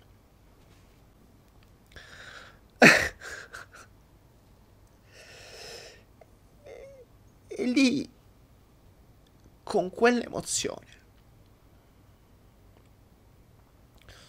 con quell'emozione fortissima dentro, dissi,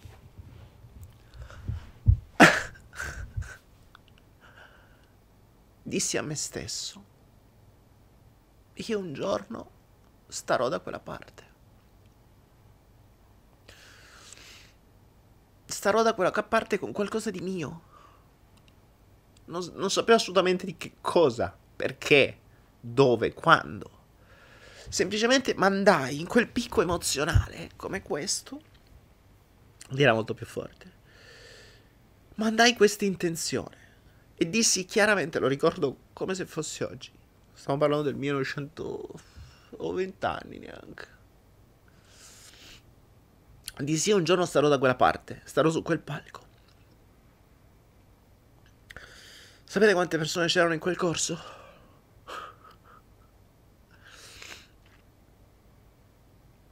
Esattamente 300. Esattamente 300. Quindi la mia intenzione... Guardate poi quando quanto è potente l'intenzione. Io dissi, un giorno starò da quella parte. In realtà sto da questa parte, perché questo è un palco. Ed è stata presa alla lettera. E io un giorno starò da quella parte. E da quella parte di fronte avevo 300 persone. E di fronte ho 300 persone. Capite quanto è potente il potere dell'intenzione? Quella era un'intenzione vera. Quella era un'intenzione con un picco emozionale tale da avere un, amplificatore sulla mia testa spaventoso. Ed è stata perfetta. Ecco, quindi attenzione a quando mandate un'intenzione. a fare pure i giusti calcoli, perché quell'intenzione potrebbe essere esattamente come è stata mandata. Ricordatevi, l'intenzione deve essere specifica. Io quella volta dissi, io voglio stare da quella parte. E da quella parte di fronte c'erano 300 persone. Il mio corso più grande dal vivo fu di 300 persone. Qui siamo sempre 300. Notate qualche sincronismo? Interessante come questo. Uh, grazie ragazzi, grazie, grazie, grazie. Bella sta cosa. Grande momento. Ora, ecco, quando qualcuno mi chiedeva che cos'è un momento cazzo, bene, l'avete visto in diretta. È un momento in cui ti accorgi di qualcosa. Io oggi, adesso, in questo istante in diretta, mi sono accorto di qualcosa. Questo è l'effetto. Io ora so qualcosa di più. So qualcosa di me di più in questo esatto istante.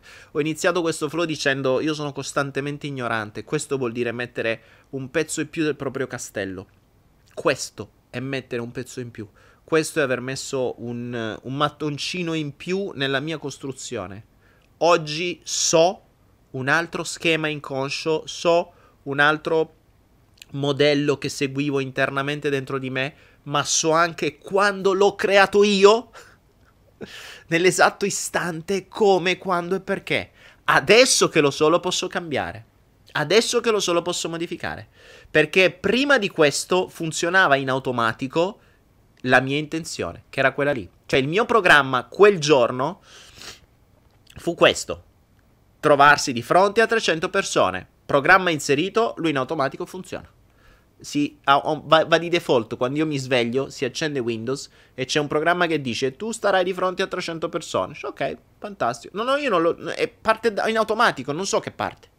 Adesso so che parte, adesso so quando l'ho messo, adesso so come è stato, programma- so come è stato programmato, adesso lo posso cambiare. Questo è il momento cazzo, questo è il momento dell'accorgersi, questo è il momento evolutivo. Qui accade un cambiamento, lo avete appena visto in diretta, ragazzi. E credo che questo flow... Questo non è né una domanda né una perla. Ma faremo una serie nuova dei momenti o cazzo. Per adesso ce n'è uno solo. Non so se ci sarà la fortuna di vederne altri. Ma questo momento, ragazzi, è il più bello fino adesso dei 76, dei 76 flow visti fino ad oggi. Per me, ovviamente. Per voi, boh, vi sarete visti sto tizio che piagne e, e che cresce di fronte a una telecamera. Vi chiedo un minuto di time out. Mi rassesto, mi vado a soffiare il naso, se no parlo col naso chiuso, tipo una cosa del genere. Trucco e parrucco. Datemi un attimo, ragazzi. Eccomi. Come nuovo. Wow. Tra l'altro mi sono tolto gli e non vi leggevo più. Adesso vi leggo. E, mh, avete notato come... Mh, se avete notato anche il mio non verbale... Se avete notato anche il mio non verbale... Avrete notato... Guardate, è pazzesco ragazzi. Porca troia, è pazzesco. 195 su YouTube, 105 su Facebook. Quanto fa? 300. Cioè, è una roba allucinante. È una roba allucinante. Cioè, è veramente sconcertante sta cosa. Capite quanto è precisa l'intenzione, quanto è precisa l'universo? Cioè, diminuisce uno su Facebook, aumenta uno su YouTube. È allucinante. Quando, quando mh, mm, vi dicevo, mh, mm, quando comprenderete queste cose, scoprirete la vera magia cioè scoprirete la vera magia. Questa è la vera magia. Questo è quello di cui io cerco di far comprendere alla gente. Questa magia qui, cazzo. 105 YouTube, scusatemi, 195 YouTube, 105 Facebook, somma 300, cazzo. C'è assurdo, ma sta roba qui è da sempre. Cioè, noi abbiamo iniziato S300 quasi dal primo flow. Sempre. Sempre. Ecco perché vi dico, quando, quando c'è uno schema ripetitivo, siete voi che lo create. Siete voi che lo create. E questa è la cosa bella. Siete voi che lo create. finché una volta, finché due, finché tre, già quando siamo 75 flow, cazzo, non può essere un caso. Non può essere un caso. Ecco perché questo momento è stato veramente... Uh, veramente bello, veramente bello. Grazie, grazie a tutti voi. E come vi dicevo, come vi dicevo, il, um, ah, se avete notato il mio non verbale, quando sono entrato nel mio momento introspettivo, io non ho guardato più nessuno, mi sono tolto gli occhiali. Perché non volevo in nessuna maniera che, ovviamente è stato tutto inconscio, mi sto rivedendo adesso, non volevo in nessuna maniera che il fuori mi distraesse, perché era un momento mio. Io ero dentro. Cioè mi stavo accorgendo, mi stavo accorgendo di qualcosa dentro di me. Stavo crescendo in quell'istante. Stavo crescendo in quell'istante.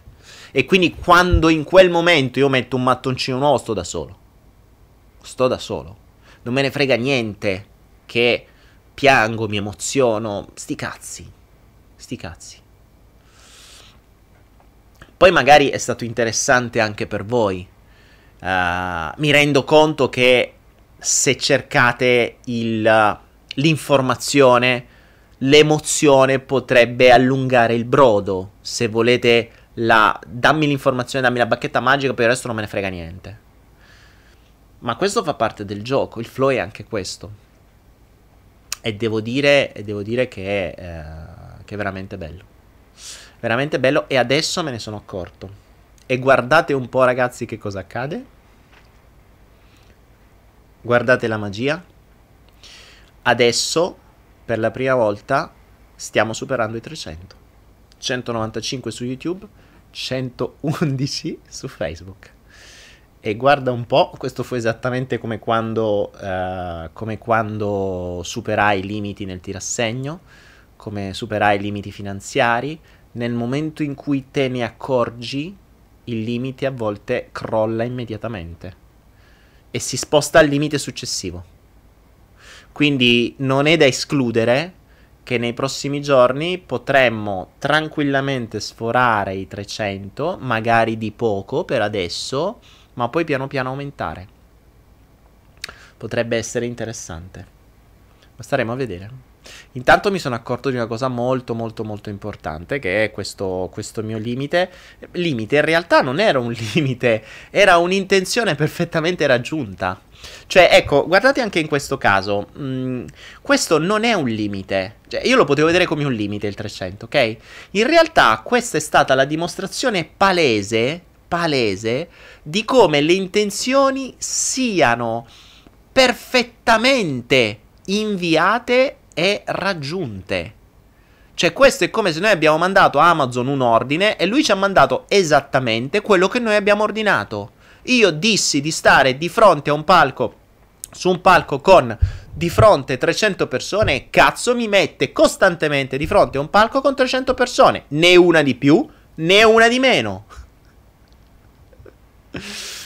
Quindi attenzione ragazzi, attenzione quando mandate le intenzioni, attenzione davvero perché le intenzioni se mandate in un picco emozionale, e parliamo di un picco emozionale positivo, eh? attenzione, in questo caso il picco emozionale è positivo, nel senso che non, mm, non è un'emozione generata da, che ne so, una vendetta o... Um, Scusate, sto cercando di fare una cosa sul microfono mentre parlo perché vedo che va un po' in distorsione. Non era un picco emozionale generato da uh, rabbia, da paura, da vendetta. Era un picco emozionale generato da una scelta coerente nel, voler, nel voler migliorare. E, la cosa, e questa è la cosa interessante. E quindi quell'ordine alla mia mente è stato preso in carico ed è stato raggiunto. Attenzione, non è stato raggiunto in un giorno, eh. Cioè, questo si parla del 1900, eh, dunque, 95, se non ricordo male, perché erano i carabinieri, 95-97 sì. Nel 1995 accadeva questo. Le 300 persone davanti le ho avute 7-8 anni fa. Quindi la mente ci ha messo decine di anni, più di dieci anni a farmelo raggiungere. Forse 95, 2005, 2006, no, neanche, più di dieci anni. Ci ha messo più di dieci anni. Cioè, rendetevi conto, intenzione inviata, dieci anni dopo, obiettivo più di dieci anni dopo, obiettivo raggiunto. E da dieci anni poi è sempre in crescita. Non come numero di persone, ma in crescita io. Quindi io per poter raggiungere quell'intenzione, la mente, l'universo, come vogliamo chiamarlo, chiamiamo, ha, ha incastrato tutto quello che serviva per oltre dieci anni, per oltre dieci anni, per farmi arrivare dove dovevo arrivare. Per farmi ottenere quello che avevo chiesto. Chiedete vi sarà dato, ma non subito. Quando sarete pronti, quando ci avrete messo disciplina, quando ci avrete messo costanza, quando ci avrete impiegato tempo. Piano e senza fretta, ma fa sentire al mondo che stai passando. Bellissimo questo flow, ragazzi. In assoluto, per me, il più bello. Per me, ovviamente, perché ho imparato io. eh, Claudio, di che anno sei? Sono del 73. Sono del 73. Quindi rico- ri- ri- ritorniamo a quello con cui è iniziato questo flow. Le cose non accadono di fretta. Calma, strategia, costanza, coerenza. Eh, sono, in questi anni mi sono perso. L'ego si era, si era, si era identificato in uh, Gesù Cristo, in Re Mida mi ha fatto cadere, sbattere il muso, perdere tutto per farmi tornare a ottenere quell'obiettivo che io avevo inviato in quel momento, nel 1995, in quel picco emozionale. Lì avevo definito un obiettivo e lì sono arrivato. Quando ho cambiato strada mi ha cazziato. semplice. Semplice, semplice, semplice.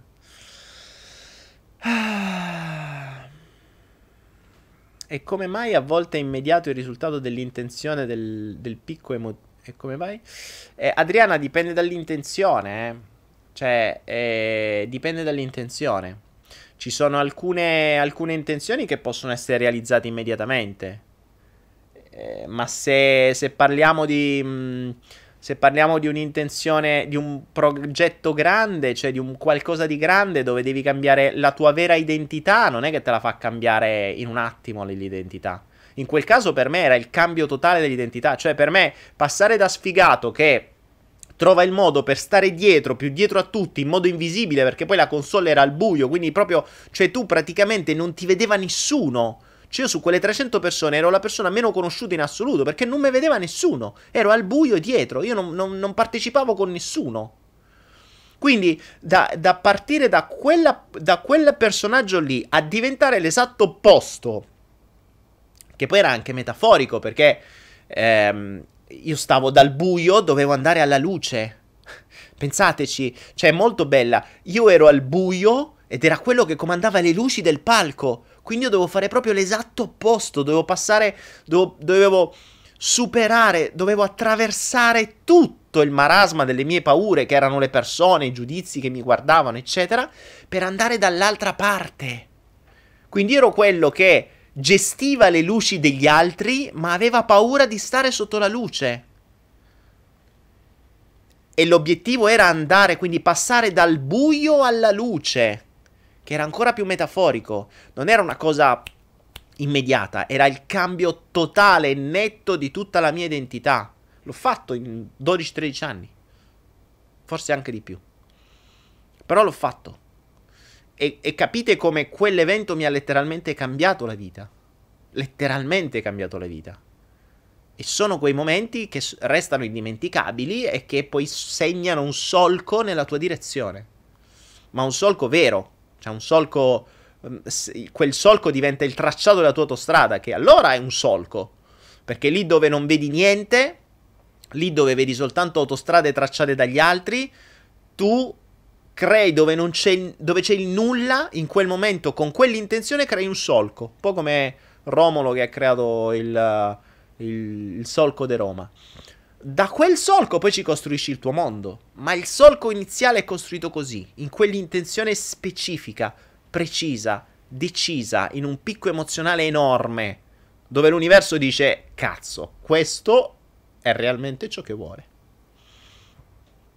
Ora comprendete perché spesso e volentieri le intenzioncine di minchia non arrivano. Perché non c'è un vero picco del genere. Ha voglia noi a dire sì, voglio la Ferrari, voglio la Ferrari, voglio la Ferrari, voglio la Ferrari. Lo facciamo in maniera consapevole. Cioè lo facciamo, ce la raccontiamo. Ah sì, la voglio, vabbè perché boh. Non c'è dietro un picco emozionale. Il picco emozionale, come quello che ho vissuto allora, e l'avete visto, perché, e ce l'ho ancora dentro, perché è un'ancora della Madonna. Il picco emozionale intanto vi crea questo effetto, cioè, poco ma sicuro. Se, se, è un effetto emotivo, certo, se è un picco emozionale dannoso vi può creare rabbia e cose varie, ma quello non, non, non genera un solco, eh. Quello genera atomiche. Eh, I picchi emozionali Distru- i picchi emozionali distruttivi non creano solchi, creano voragini. E in una voragine non costruisci una città, anzi ci finisci dentro. Le, ecco, mh, mm, prendetevi questa perla. Oggi qui siamo un momento cazzo perle, c'è di tutto di più. Questa è una perla che mi è appena venuta. La differenza tra un picco emozionale potente, costruttivo e un picco emozionale potente distruttivo è enorme. Il picco emozionale potente costruttivo, che è quello che in questo caso mi ha cambiato letteralmente l'identità, migliorando e superando tutti i casini che ho nella mia testa, crea un solco che definisce la strada. Quindi ti indirizza. Il picco emozionale distruttivo crea una voragine. Un po' come quando un meteorite si sfonda sulla Terra, crea un buco enorme. Quel buco enorme non ha creato la direzione, ti ha creato un buco, quindi un ostacolo alla tua stessa direzione. Ed è questa la grossa differenza. Questa è un'altra consapevolezza fantastica di oggi. Ecco i picchi emozionali, i cosiddetti imprinting. Un imprinting che viene messo a un bambino, che poi è lo stesso, eh. Un imprinting messo a un bambino in un picco emozionale positivo crea una direzione, una strada positiva. Un imprinting negativo crea un buco emotivo. Ve lo ricordate il buco emotivo? La voragine emotiva è questa. Vivo l'abbandono? Picco emotivo distruttivo, spam, voragine che cercherò di riempire da quel momento in poi. Perché lo devo riempire? Perché quella voragine sta tra me e la mia strada. Io vedo la strada davanti a me e non ci posso arrivare perché c'è questo buco enorme. Non ci posso passare attorno perché è troppo grande. Quindi cosa farò per arrivare dall'altra parte? Per arrivare dall'altra parte di sto cazzo di buco, passerò la mia vita a cercare di riempirlo e non lo riempirò mai. Non lo riempirò mai. Ecco la grande differenza dei, dei, dei, dei picchi emozionali, dell'imprinting positivi, quindi distruttivi e ehm, distruttivi e costruttivi. Il solco ti indica una strada la voragine ti ferma da quella strada. E grande consapevolezza oggi proprio. Guardate poi come arrivano. Cioè, questo è tutto un cons- una conseguenza. Eh. Questo è. Ca- capite la conseguenza del momento cazzo. Cioè, il momento cazzo ti fa accorgere di qualcosa, ti fa comprendere di qualcosa. Adesso c'è una parte della mia mente che sta continuando a elaborare tutto questo perché 1995 genera questo, da quel momento sono avvenuti migliaia di eventi, incontri e cose che erano legate a quell'evento al fine di seguire quel tracciato, quel solco che è stato creato in quell'evento. Adesso la mia mente li sta ripercorrendo tutti. Io sto parlando con voi, ma c'è una parte della mia mente che mi sta facendo fare un viaggio che non avete idea. Infatti mi sa che tra un po' stacco perché mi, mi diventa difficile farlo mentre parlo perché continuo a emozionarmi e soprattutto mh, mm, nel frattempo mi vengono queste cose ve le dico. Però cazzarola, bello. Bellissima questa cosa. Io spero che siate riusciti a, mm, a prendere qualcosa per voi da tutto questo. Perché ho sempre parlato di questi benedetti momenti di consapevolezza di questi. Questo, ecco, questo è un salto quantico. Questo eh, è la differenza tra raccontare un salto quantico e viverlo in diretta. Questi momenti di alta televisione, ragazzi. Fossimo stati in televisione, questi erano telecamere puntate sulle lacrime. Oh, fighissimo. E, ehm, questi momenti adesso forse potete comprendere meglio che cosa intendo quando parlo di questi momenti. Momenti in cui ti accorgi di comportamenti che tu hai oggi, ti accorgi di un ambiente che hai attorno a te, che hai generato tu e quando hai comandato la tua mente di generarlo. E da quel momento... E da quel momento lo... Mm, la direzione viene solcata, viene, viene creata. Mariana dice: Ma se non sai quello che vuoi veramente. Ma Mariana, quella. Quella. Mm, io in quel momento. Mm, non era una cosa che avevo deciso. Cioè, è stata una forza interiore che mi ha spinto. Allora, tutto l'universo, la mia anima potrei dire, mi ha portato a ottenere ad andare lì. Infatti, tra l'altro, la prima volta non riuscii ad andare, non ci sarei dovuto andare. Si erano creati tutta una serie. Oggi, se lo rivedo col senno di poi, notai come quella cosa io ci dovevo andare per forza. Perché io avevo vinto quel contest, ma ero appena entrato nei carabinieri, non potevo andarci perché ero appena entrato, non me l'avrebbero mai dato un, una settimana. In più ero, ero, al corso, quindi non potevo neanche andare a lei. Cioè era, un, era impossibile che io andassi. Era impossibile. Ma io dovevo andarci. Ma io dovevo andarci.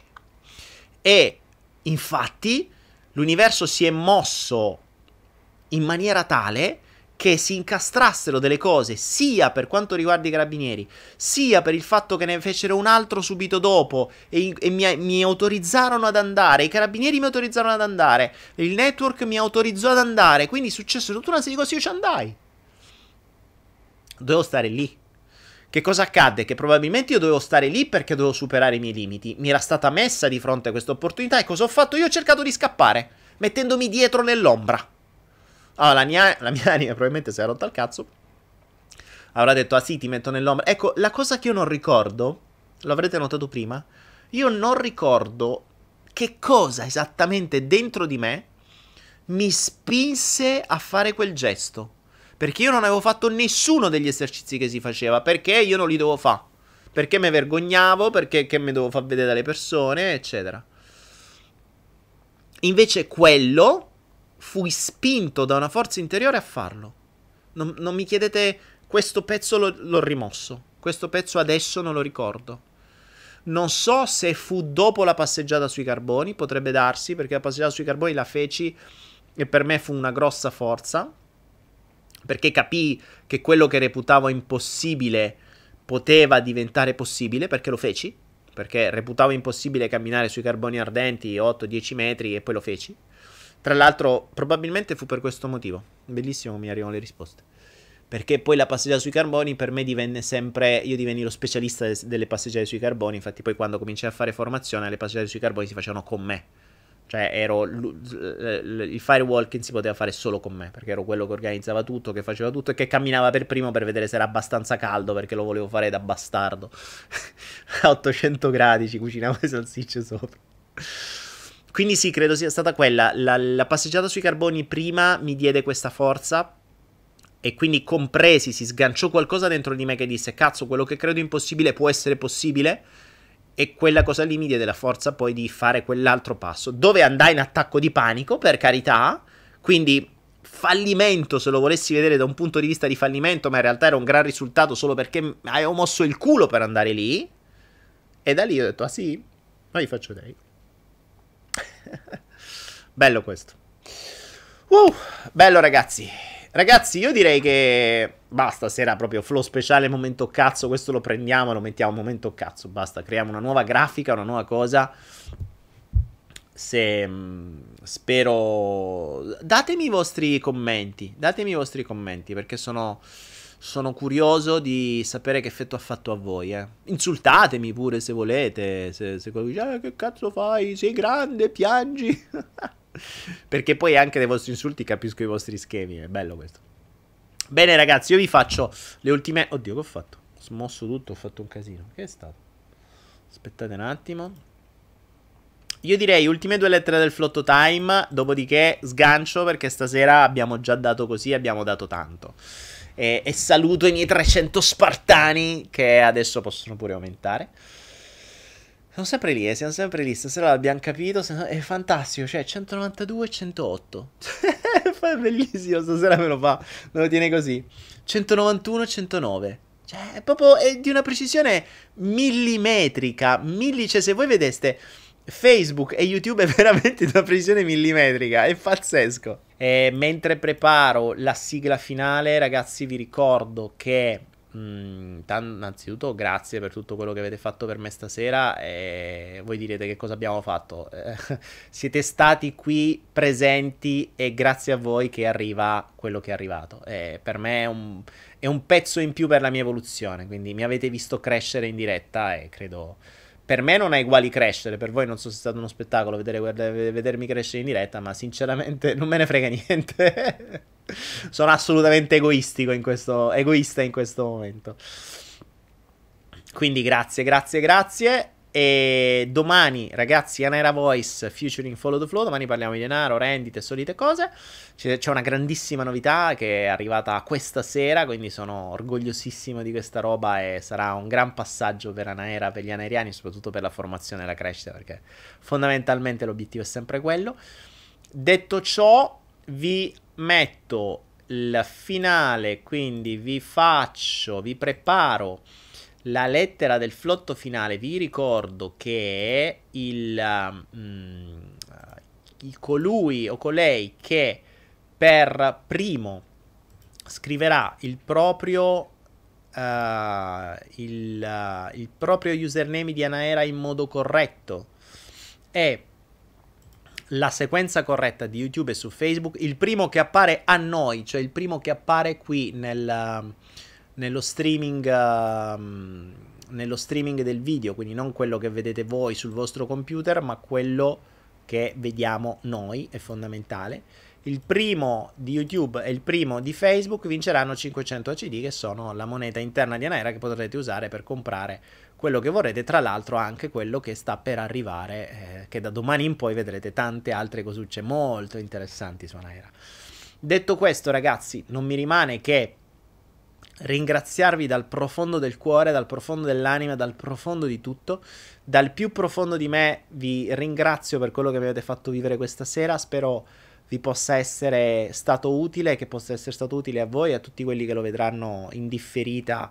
Uh, ormai la voce se n'è andata. C'è il rospo in gola ma non perché devo dire qualcosa, in questo caso è proprio il, um, il rospo da, um, da emozione, il, uh, o più che altro la voce rotta dall'emozione. E um, che appunto, vabbè, va, basta, stasera si chiude così, non atterro, niente atterraggio stasera, raga. L'atterraggio ce lo becchiamo domani. Buonanotte a tutti, buon uh, flotto time. Ci vediamo domani 20 e 30 Anaera Voice featuring Follow the Flow, stesso canale, stesso orario. Vi voglio bene ragazzi, grazie a tutti.